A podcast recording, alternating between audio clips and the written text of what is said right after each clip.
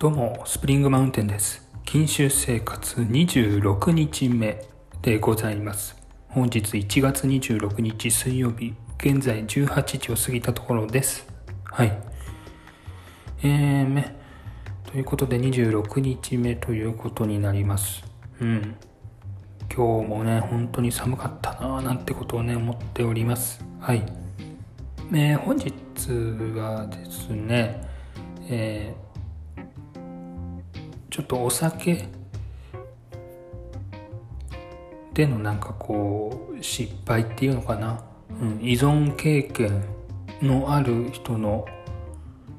漫画をたまたま読む機会がありました。うん、まあこれは前回も前回というか結構前にもうちょっと話したかなとも思うんだけども、東秀夫さんの失踪日記、そしてアル中病棟という漫画です。うん、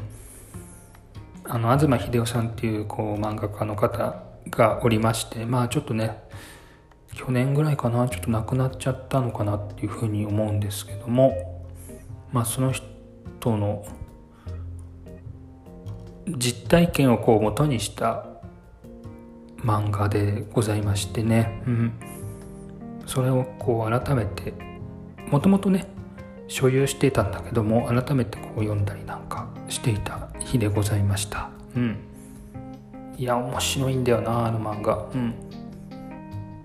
まあ失踪日記っていうこうね漫画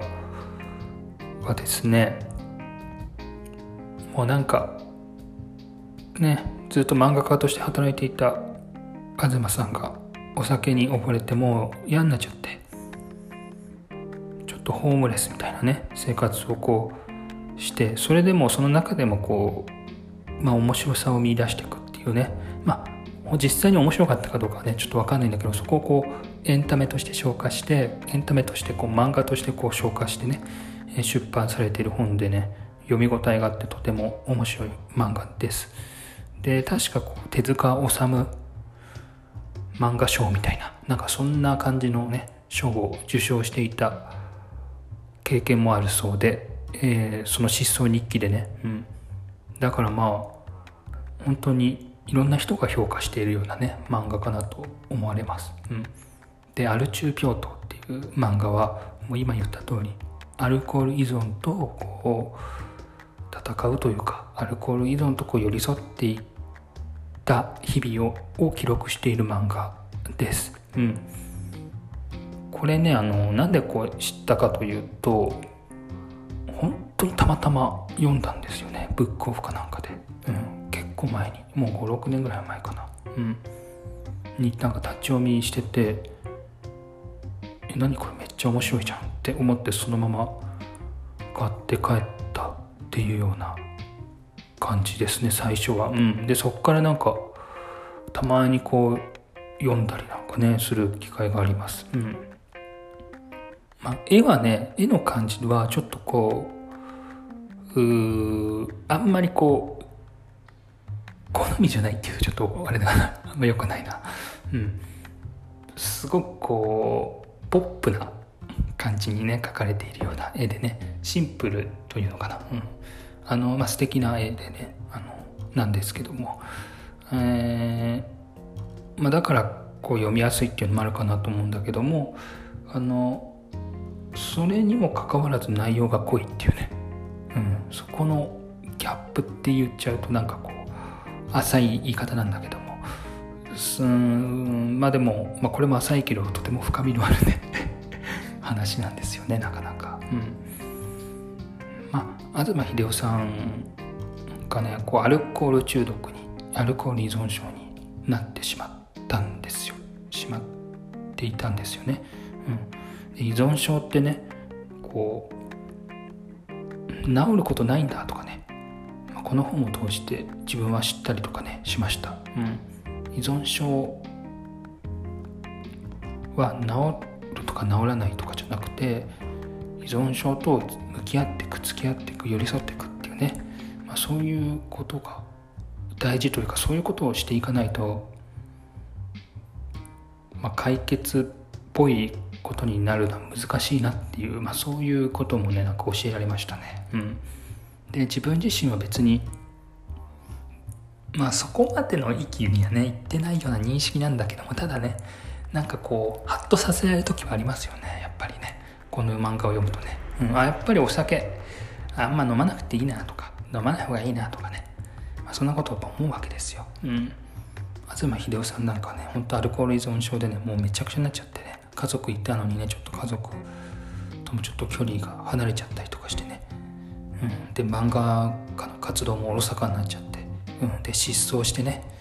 うん、そんなことがあったりしてまあ病棟にね閉じ込められちゃうわけですよ、まあ、うん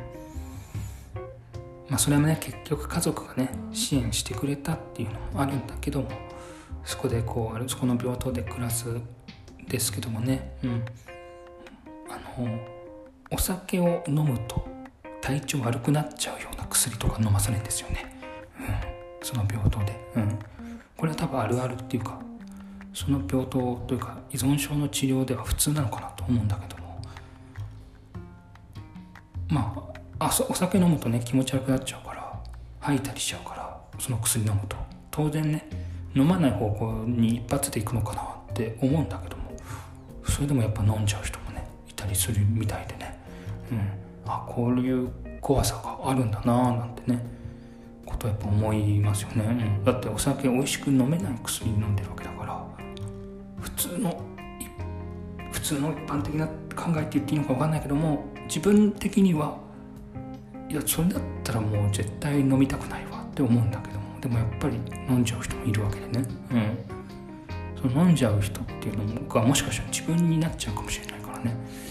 そう思うとやっぱ怖いところですよね、うんまあ、そんな漫画を今日改めて読んでました、うんまあ、こういう禁酒生活だとか、まあ、禁酒ね禁酒っていうかまあお酒を解禁した後もね、うん、ずっとこう今後も所有していたい漫画だなって思いますね、うん、まあ楽しいねお酒飲酒生活をねするのも最高でね自分も大好きなんだけどね、うん、その辺はねしっかりとこう見極めて過ごしていきたい、付き合っていきたいなと思います、うん、まあねその東秀夫さんのね漫画は本当に面白いんでね、そのにさつしか読んだことないんだけども、うんぜひとも読んでみてくださいっていう感じですかね、うん、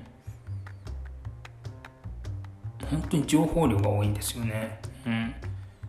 多分こう依存症治療とかをちゃんと専門にやられている先生とかも監修しているような本なので、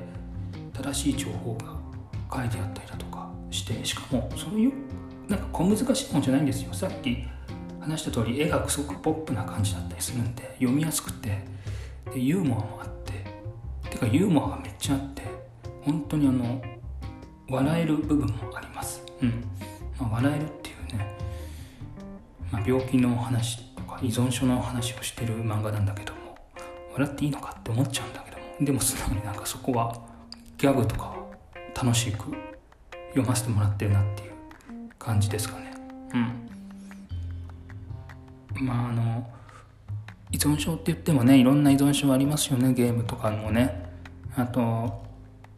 ギャンブルとか、はい、薬物とかねありますけどもね、うん、お酒もその一つであるしね、うんまあ、人付き合いなんかももしかしたらそうかもしれないですね、恋人に依存してしまう人とか、まあ、いろんな依存がね世の中にあります、うん、まあねやっぱりこう自分のこう幅をね広げていくことによってねいろんなものが見えてくからね、うん、そういうことが大事なのかなって思いますよね、うん、あんまりこう縛られないような生き方をするには、うん、まあ難しいところですけども、はい、禁酒生活はねとりあえずは引き続き続けていきたいなと思ってますし、結構こう無理なくやれてるような気もして割と楽しくできてるんでね、